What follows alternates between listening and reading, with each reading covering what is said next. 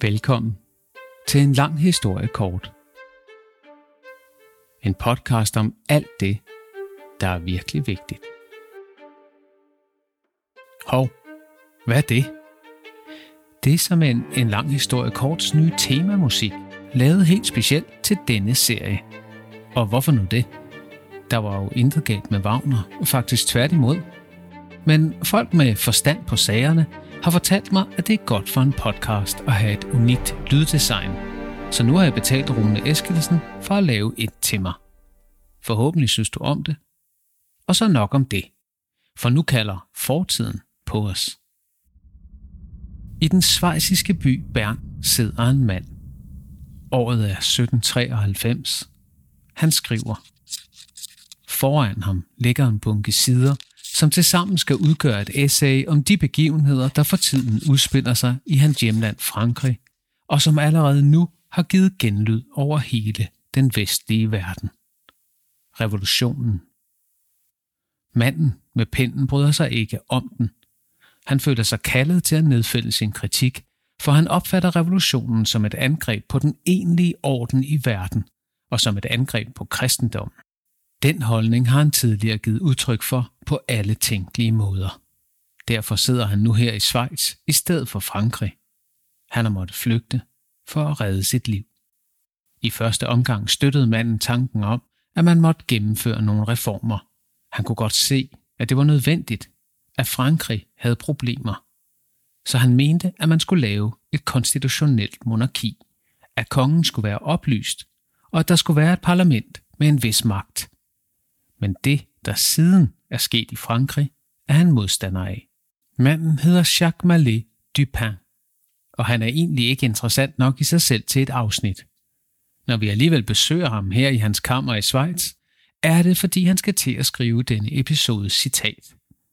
Et citat, som stadig bruges vidt og bredt, og som siden har vist sig at indfange et gennemgående tema i mange af de politiske revolutioner, verden har oplevet siden 1789 så vi sætter os her ved siden af ham ved bordet. Det er ikke et dramatisk øjeblik på overfladen, sådan nærmest tværtimod. Men der er noget interessant i modsætningen mellem det helt almindelige og mondane i situationen og styrken af de ord, han skal til at skrive. Han sidder her bare alene. Det interessante ved øjeblikket sker, da hans tanker tager form, da han formulerer dem som ord og giver dem en plads i verden. Hans pen er dyppet i blæk og trækkes i smukke buer hen over papiret. Han ved næppe, at han er ved at formulere en udødelig sætning, selvom hans selvfølelse er ganske stor. Han skriver i sagens natur på fransk, men jeg skal nok oversætte, når han er færdig.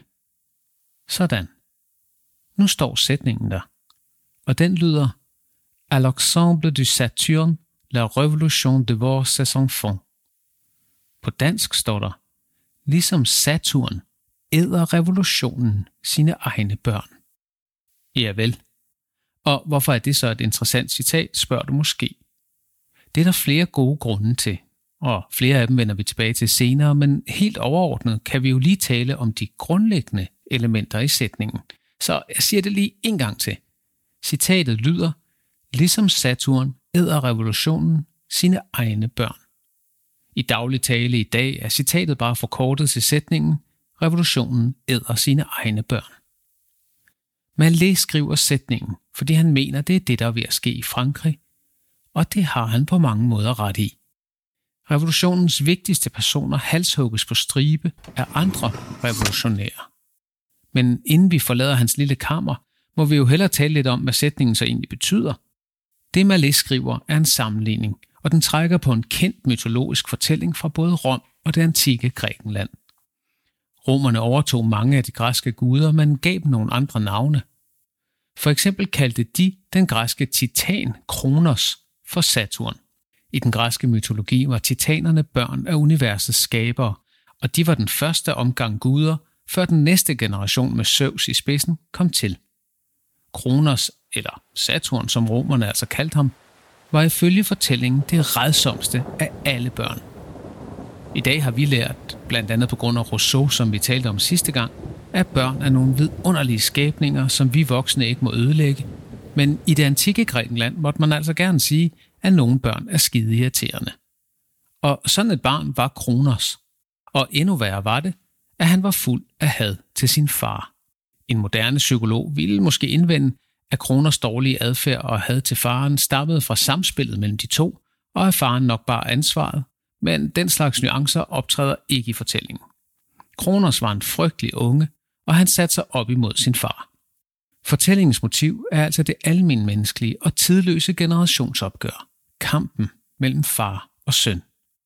Og til sidst smider Kronos eller Saturn sin egen far væk fra tronen og overtager den. Her i ligger selvfølgelig den åbenlyse parallel til revolutionen, hvor Ludvig den 16. så er faren. Men samtidig var Kronos meget bange for, at hans egne børn skulle være lige så redsomme, som han selv havde været, og en dag fjerne ham fra tronen. Så han åd dem. Ja, han åd sine børn.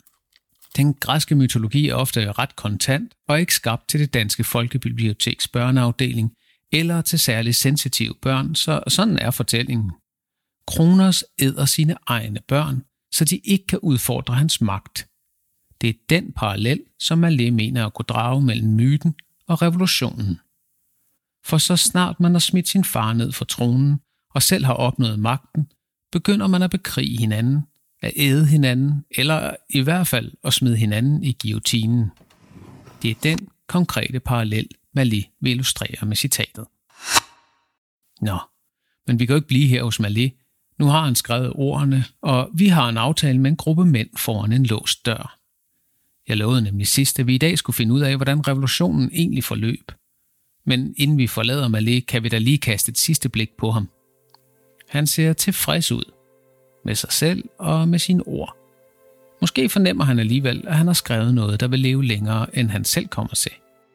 Og med sine høje kindben og tunge øjenlåg, med sin slanke krop og tydelige hage, så gør han et aristokratisk indtryk. Det er en skriften og ordets mand, der sidder her. Og så har Jacques Malé Dupin fået opmærksomhed nok for denne gang. Døren er låst. Ganske enkelt låst.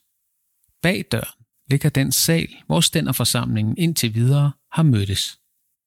Det er den sal, den franske kong Ludvig den 16. har gjort til magtens centrum for en tid og foran døren står repræsentanter for den nyligt selvudnævnte nationalforsamling, og de vil ind i salen. Det er den 20. juni 1789, og vi er vendt tilbage til revolutionens begyndelse.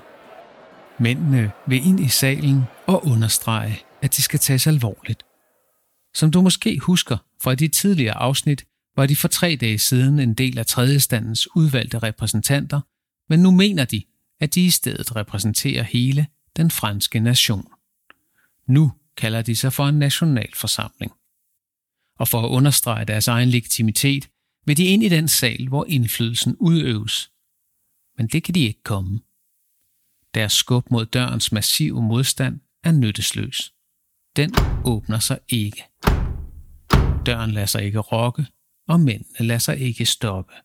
Det er en variation af det klassiske paradoks, spørgsmålet om, hvad der sker, når en kraft, der ikke kan stoppes, møder et objekt, der ikke kan flyttes. Hvad sker der, når den nye verdens repræsentanter støder mod den gamle verdens modstand? Vilde blikke kastes rundt mellem mændene, og høje, forarvede råb udveksles. Hvad er det, der foregår? Hvorfor bliver de holdt ude? Luften diger af tilbageholdt panik og opstandelse. Det er kongen, råber en. Det er kongen, som vil udelukke os og den forklaring tager bolig i de tilstedeværende med lynets hast. Det er kongen, der har beordret døren låst. Det må det være. Råbene bliver voldsommere, mundene åbne og øjnene stiger intenst rundt i forsamlingen. For tre dage siden var disse mænd som sagt repræsentanter for tredje standen. Gruppen af borgere, bønder, håndværkere, husmænd og alle, som ikke var enten kirkelige eller adelige. De var sendt til Paris til stænderforsamlingen i et sidste forsøg på at bevare en samfundsform, som er ved at krakkelere. En samfundsform, hvor ens livsvilkår og fremtidsmuligheder i det store hele afgøres af, hvem man fødes af. En samfundsform, der deler mennesker op i stænder. En samfundsform, hvor loven ikke er lige for alle. Nu kalder disse mænd sig i stedet for Nationalforsamlingen. Nu hævder de, at de er de sande repræsentanter for hele Frankrig, ikke blot for en afgrænset gruppe.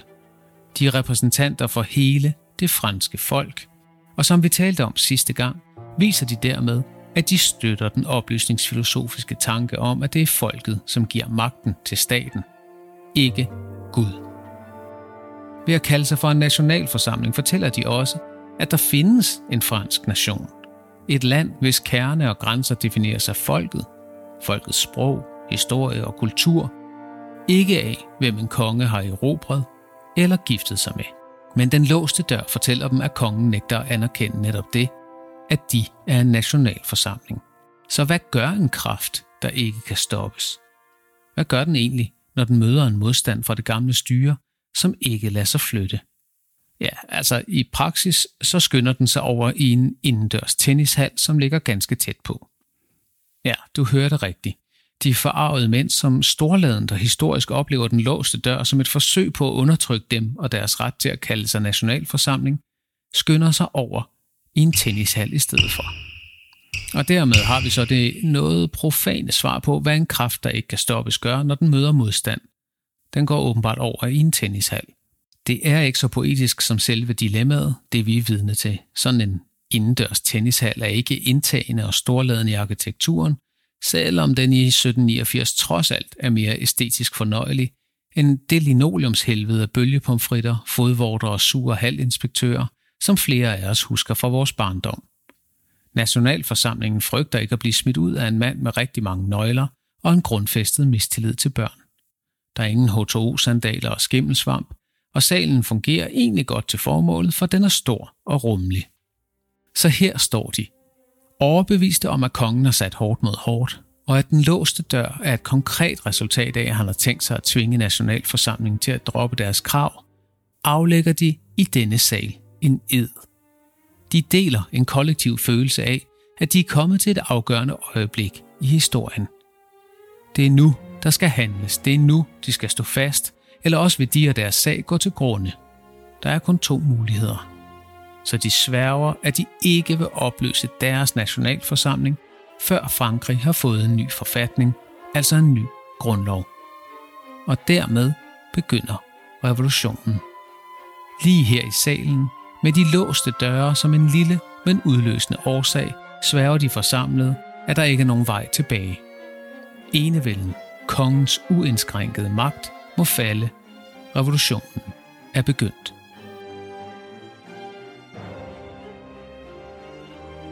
Og hvad var det så med de låste døre? Var det kongen, der havde fået dem låst? Det ved man faktisk ikke med sikkerhed. Nogle historikere hælder til den opfattelse, at nationalforsamlingens mænd havde ret, at kongen faktisk ville bremse dem med en låst dør. Andre, og så vidt jeg kan læse mig frem til de fleste, historikere mener, at der var tale om et uheldigt tilfælde. For nok var kongen vred over, at tredjestandens mænd nu havde dannet en nationalforsamling, men angiveligt var dørene kun låst, fordi det var lørdag, og man dermed ikke forventede, at nogen skulle mødes derinde før mandag. Om forklaringen var den ene eller den anden, gør jo ikke nogen forskel for resultatet. Eden blev aflagt. Til gengæld er det et godt billede på den generelle let paranoide frygt hos de revolutionære, som prægede mange af de senere begivenheder. Som udgangspunkt blev det meste til et spørgsmål om, hvorvidt man støttede revolutionen eller bekæmpede den. Enten eller. Vil kongen acceptere den, eller vil han slå den i stykker med militær magt? Selve eden, som blev aflagt i salen, kaldes normalt for boldhuseden. Et boldhus er bare en tennishal, men det lyder en anelse mere fornemt, fordi det er et ældre ord. Så når du næste gang skal få alle ved middagsselskabet til at tige stille, og enkelt af dem til at tabe deres skaffelige beundring, kan du med en afslappet ligegyldighed i stemmen sige, at du egentlig opfatter boldhuseden som en afgørende begivenhed i den franske revolutions begyndelse. For, for det første vil du have ret, og for det andet vil alle du kender se op til dig. Og på en lang historie korts Facebook-side og på Instagram kan du se Jacques-Louis Davids maleri af boldhuseden fra 1790. Det er et vidunderligt idealiseret motiv, fyldt med salvelsesfulde miner, selvhøjtidlighed og voldsom gestikuleren. I maleriets midte læses eden højt, mens halvstrakte arme peger mod centrum fra hver side. I forgrunden står tre repræsentanter fra kirken, som også deltog i edsaflæggelsen, for at understrege, at nationalforsamlingen overskred det gamle standsamfunds grænser. Det var ikke bare tredje standen, det var hele Frankrig, forsøger maleriet at fortælle os. Nu skulle franskmændene være et folk. Og efter boldhuseden gik det stærkt. Kongen, Ludvig den 16. havde en plan om, godt nok på en vred og skuffet måde, hmm at imødekomme nationalforsamlingen et stykke af vejen. I første omgang forsøgte han at beordre nationalforsamlingen opløst den 22. juni, men det skete ikke.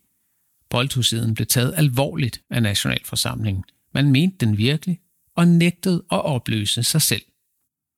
Da Ludvig den 16. så dagen efter, den 23. juni 1789, begyndte at afsløre, hvilke reformer han så måske trods alt godt kunne gå med til, indeholdt kongens liste et løfte om, at skattesystemet skulle ændres.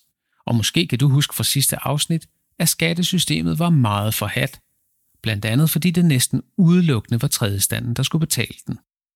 Ludvig den 16. har sandsynligvis tænkt og håbet, at løftet om en reform af skattesystemet kunne være nok.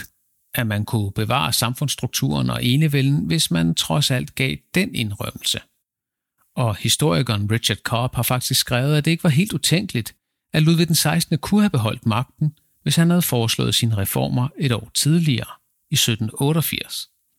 Det gjorde han ikke. I stedet foreslog han dem her i 1789, efter at tredje standen havde udråbt sig selv til nationalforsamling. Og i den sammenhæng bliver jeg nødt til at fortælle en smule om to meget væsentlige videnskabsteoretiske begreber. Yeah! Fordi som du måske har bemærket, har jeg det med at smule den slags ind i podcasten i håb om, at det lige glider ned sammen med det andet. I denne omgang drejer det sig om begreberne ideografisk og nomotetisk. De lyder markant mere ubehagelige både som ord og begreber, end de er. Grundlæggende handler det om, hvordan forskellige videnskaber forsøger at forstå verden. Og det er jo egentlig det, alle videnskaber gerne vil. Forskellen ligger ofte i de spørgsmål, videnskab stiller til verden, og den måde, de bliver stillet på. Så det kan vi lige bruge et øjeblik på, for med udgangspunkt i Ludvig den 16. reformer opstår det, der på moderne politisk korrekt amerikansk hedder a teachable moment.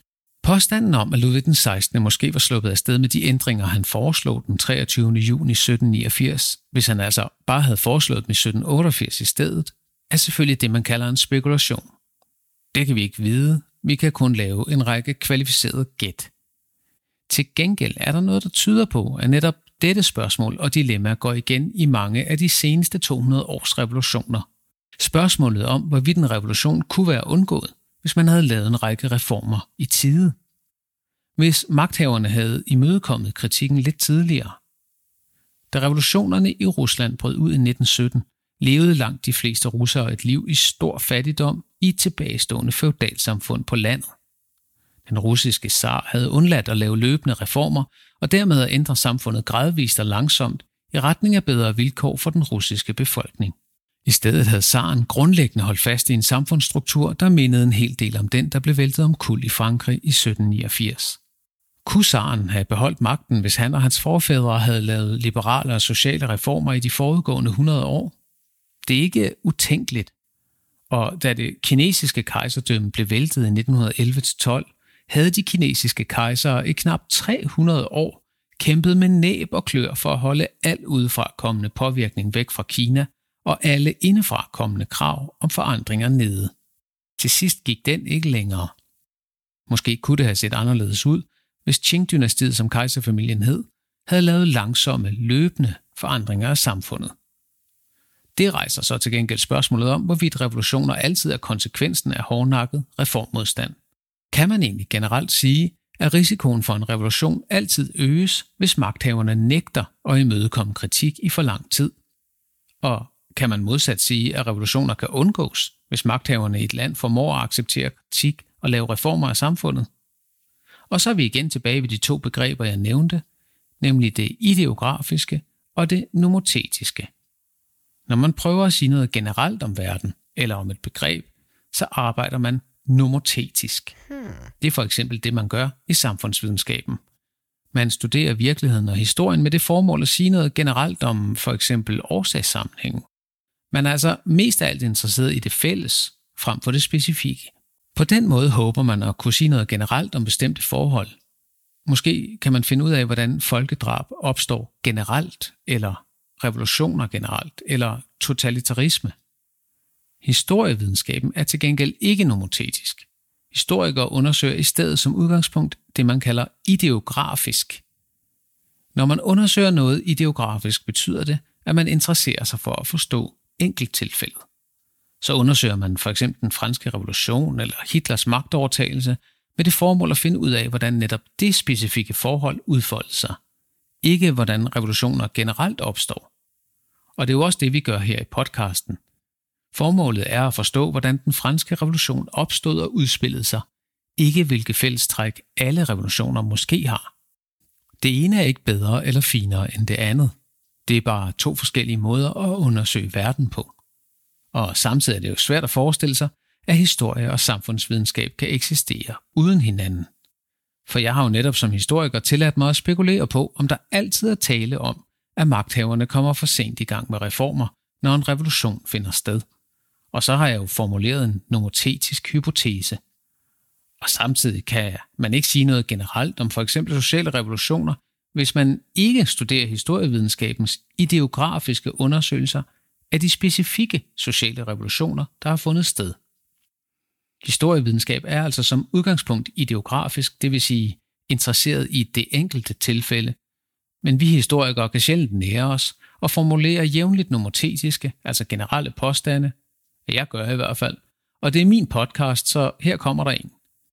Jeg er tilbøjelig til at mene, at alle revolutioner som udgangspunkt forudsætter, at magthaverne kommer for sent i gang med en evolution af samfundet.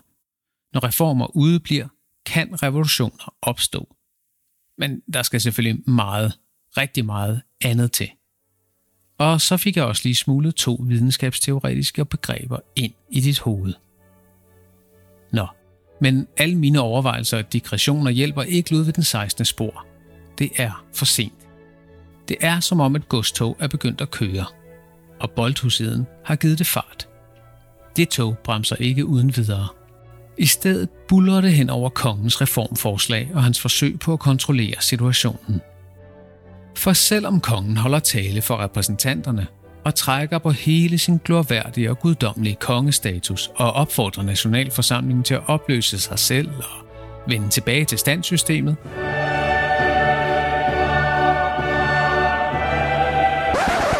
er det alt for let og alt for sent.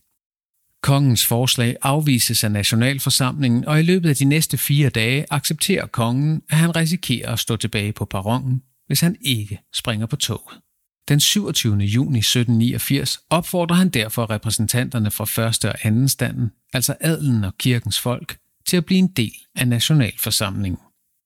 Sammen med boldhuseden er det et afgørende øjeblik i vestlig demokratihistorie. Kongen, der i flere hundrede år har holdt fast i sin magt med udgangspunkt i et guddommeligt mandat, accepterer, at den periode er slut. Når kongen accepterer, at nationalforsamlingen eksisterer, giver han den samtidig en del af sin magt. Og når kongen afgiver noget af sin magt, er han jo ikke enevældig længere. Og når han også opfordrer første og anden standen til at blive en del af nationalforsamlingen, accepterer han også, at det gamle standsamfund er på vej til at blive opløst for nationalforsamlingen påstår, at de og ikke kongen repræsenterer nationen. Det ligger ligesom i navnet. Og en nation består af et folk. Et folk, der har lige rettigheder og en fælles kultur, et fælles sprog og en fælles historie. Måske kan du huske fra sidste afsnit, at det er en væsentlig del af oplysningsfilosofien, at man kun kan få sin magt fra folket, ikke fra Gud. Det er politik i sin essens, det her. Ludvig den 16. strider imod, for han kan jo ikke være enevældig, hvis der samtidig eksisterer en nationalforsamling. Så i det øjeblik han accepterer, at den har ret til at eksistere, accepterer han også hele den oplysningsfilosofiske tanke om, at hans magt ikke er naturligt givet af Gud, og så er vejen jo banet for, at man kan tage hele magten fra ham. En uge er der gået, siden forsamlingen svor på at kræve en ny forfatning eller grundlov i Frankrig i en tennishal i Versailles. En uge, og så hoppede Ludvig den 16. på toget. Men det slutter selvfølgelig ikke her, det er faktisk kun lige begyndt. For godstogets fart stiger og stiger. Det brændstof kommer mange steder fra. Fra de mange oplysningstanker, vi talte om sidst, og fra en række begivenheder, som udspiller sig rundt om dramaet mellem kongen og nationalforsamlingen. Ludvig den 16. er nemlig en vælsindet konge. Det ene øjeblik accepterer han, at nationalforsamlingen har udfordret hans magt, og han bøjer sig. Det næste øjeblik virker det, som om han ikke rigtig kan leve med sig selv. No. Så bliver han som en vred far, der ærger sig over, at han gav ungerne lov til at spille Fortnite i stedet for at gå i bad. Så prøver han at fortryde og sætte hårdt mod hårdt, og trække i lokomotivets bremse, så det viner og gnistrer for bremseklodserne. Kongen er nemlig ikke den eneste, der er nervøs for udviklingen. Særligt en række konservative kræfter hos adelen protesterer, for de ved jo godt, at nationalforsamlingen, som i høj grad drives frem af den tidligere tredje stands krav, vil fjerne alle deres privilegier. Og så skal de til at betale skat, og de skal til at acceptere, at de ikke er noget særligt alene på grund af deres familienavn. No! Og ingen har mig bekendt givet slip på deres privilegier uden brok. Det er en kraft, der findes overalt i alle samfund og helt ned i den enkelte familie. Spørg bare en hver forældre med 8-årige børn. Hvorfor skal jeg pludselig selv tage min tallerken ud fra bordet? Hvorfor skal jeg pludselig selv pakke min skoletaske? Det plejer mine forældre der at gøre. Og adelen er ikke sikker på, at den gider pakke sin egen skoletaske, så nogen af dem overtaler Ludvig den 16. til at stride imod. Det første modtræk fra Ludvig den 16. kommer, da han fyrer sin finansminister Jacques Necker. Necker havde været ret populær hos franskmændene og positivt stemt over for nationalforsamlingen, så Paris-borgere opfattede afskedelsen som et udtryk for, at kongen og konservative adelige var ved at kuppe sig tilbage til den enevældige magt. Rygtet ville også vide, at det ligefrem var Marie Antoinette, der pressede Ludvig den 16. til at afsætte finansministeren. Og det hjalp ikke på hendes popularitet i Paris, der, som du jo godt ved, ikke var så stor i forvejen. Men det var ikke alt. For nu er der åbnet for sluserne.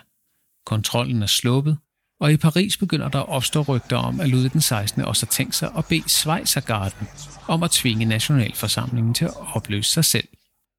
Og så tænker du nok, Schweizergarden, det er da et underligt navn til franske soldater.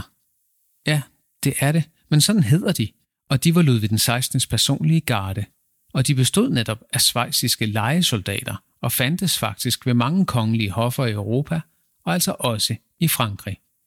Og som en servicemeddelelse til mine mange svejsiske lyttere, kan jeg sige, at de faktisk stadig findes i Vatikanet, og hvis du vil være medlem, skal du være mindst 174 cm høj, mand, romersk-katolsk og svejsisk statsborger.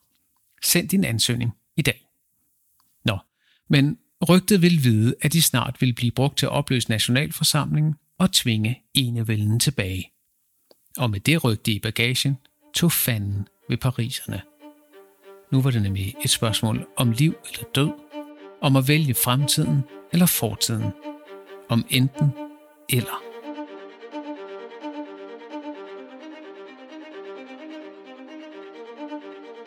Og når man er fuld af vredens kraft, skal man finde nogen og noget, det kan gå ud over.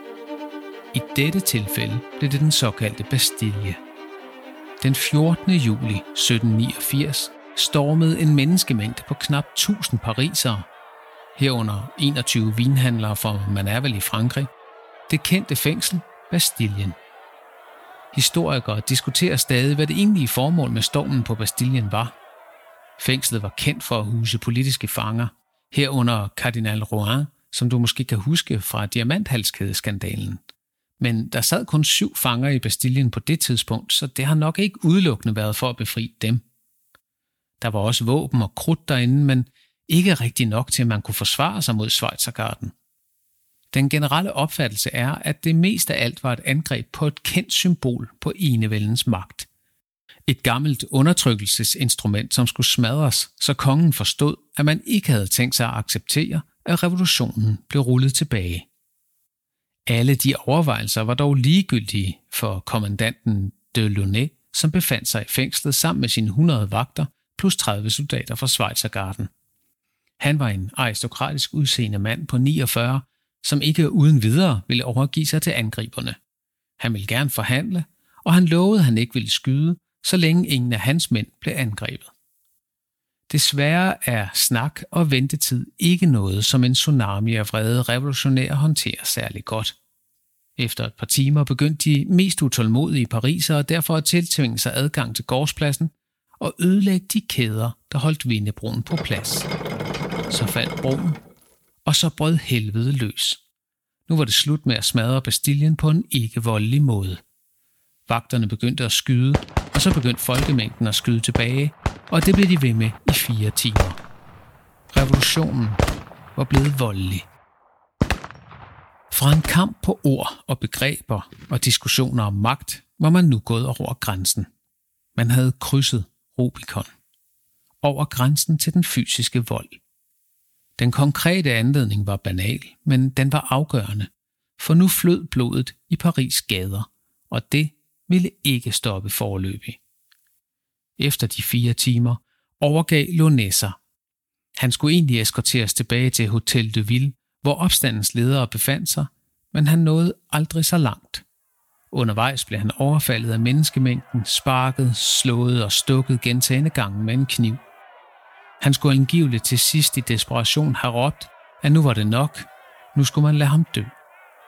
Og det gjorde man så. Efter mordet på Lonet savede en slagter hovedet af ham og satte det på en lang lanse. Og så blev hans hoved ellers båret rundt i gaderne. Der er noget intenst ved det motiv, noget der er langt mere uhyggeligt end selve den bestialske handling, for det indkapsler et grundlæggende element i revolutioners natur. Det er ikke bare diskussioner om strukturer, virkelighedsopfattelser og menneskesyn. Det er næsten også altid rå vold.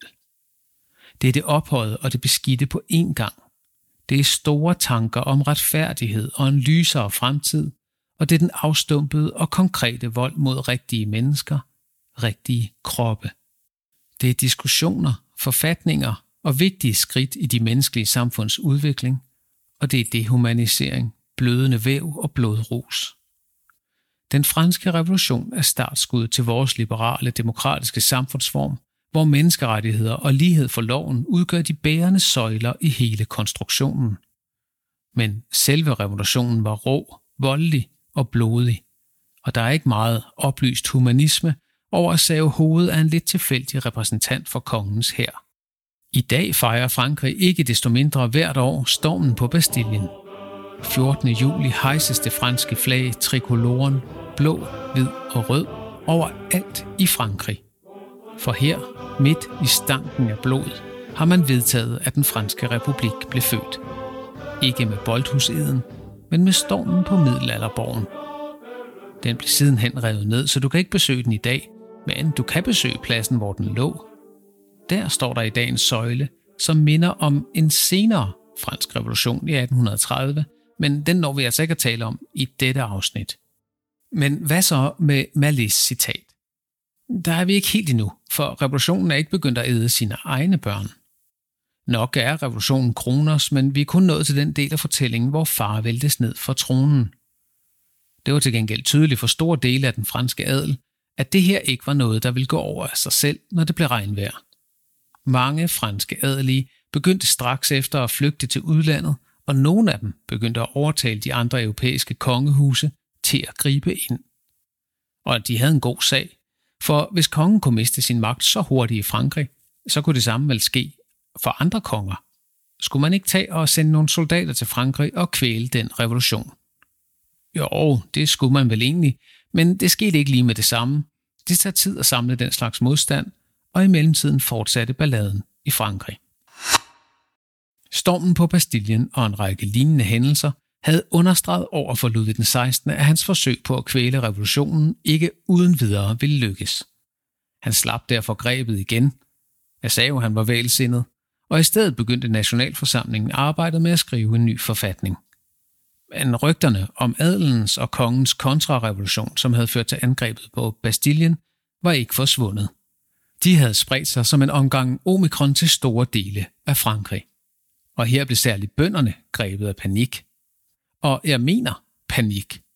Man kalder faktisk ligefrem den panik for la grande peur, den store frygt. Som du sikkert husker, var der jo mangel på korn og dermed på mad på grund af den dårlige høst. Og den slags forsvinder jo ikke bare fordi man stormer en bastille eller skriver en forfatning.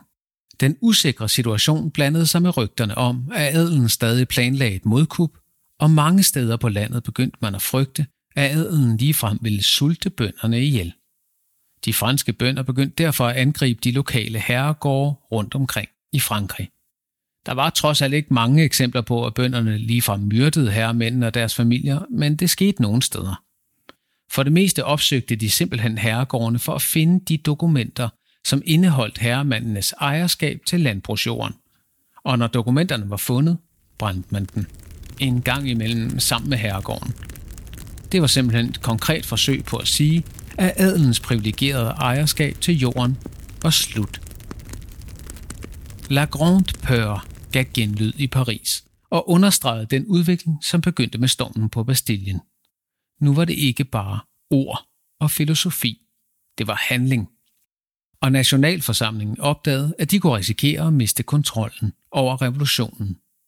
Den store frygt drev nemlig bønderne ind i Paris, og protesterne var enorme. Man risikerede, at det hele ville eksplodere, og Nationalforsamlingen, som havde krævet magten, havde sammen med den magt også fået et ansvar for at få tingene til at falde til ro igen. Så for at dæmpe gemytterne, vedtog de de næste store revolutionære skridt, de såkaldte augustdekreter. Og nu skal du lige holde lidt fast i stolekanten, for de er faktisk enormt voldsomme, selvom de hedder noget så åndsfortærende kedeligt som augustdekreterne. Og jeg skal nok forklare hvorfor. Nu skal du holde fast i stolekanten. For natten mellem 4. og 5. august 1789 vedtog Nationalforsamlingen, at alle særlige rettigheder, der var knyttet til en person og en stand, var ophørt med at eksistere, sammen med kirkens ret til at indkræve tiende. Det er nu, du vil være faldet ned af stolen, hvis du ikke havde holdt fast. Eller, i hvert fald er jeg ret sikker på, at du ville være faldet ned, hvis du havde været en fransk herremand i 1789. For ordene betyder, at du ikke længere var noget særligt i forhold til resten af franskmændene. At du ikke længere har ret til at kræve, at bønderne betaler skat til dig. At du ikke længere har en særlig medfødt ret til jorden, og dermed til at bestemme over de bønder, der dyrkede den. De betyder, at feudalismen, det tusind år gamle samfundssystem, var afskaffet.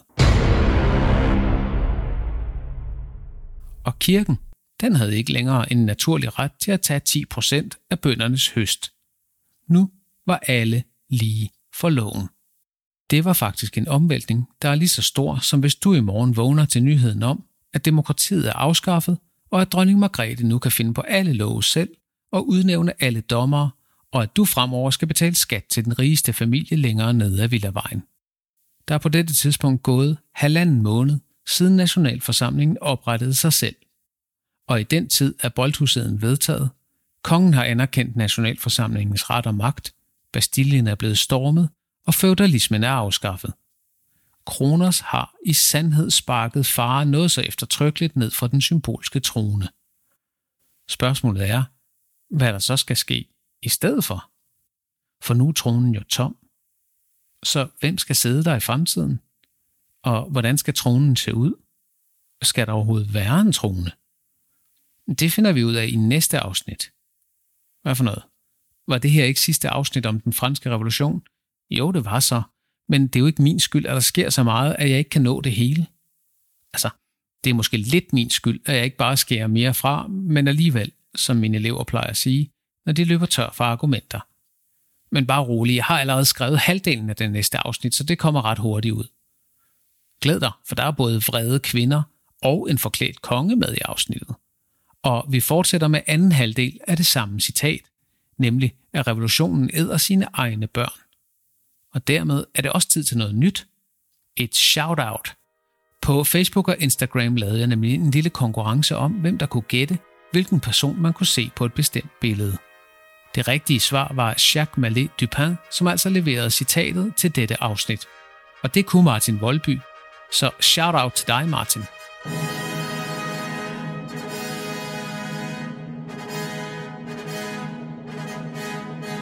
Det er godt set, fordi Malé som sagt ikke er nogen superstjerne og lidt kedelig.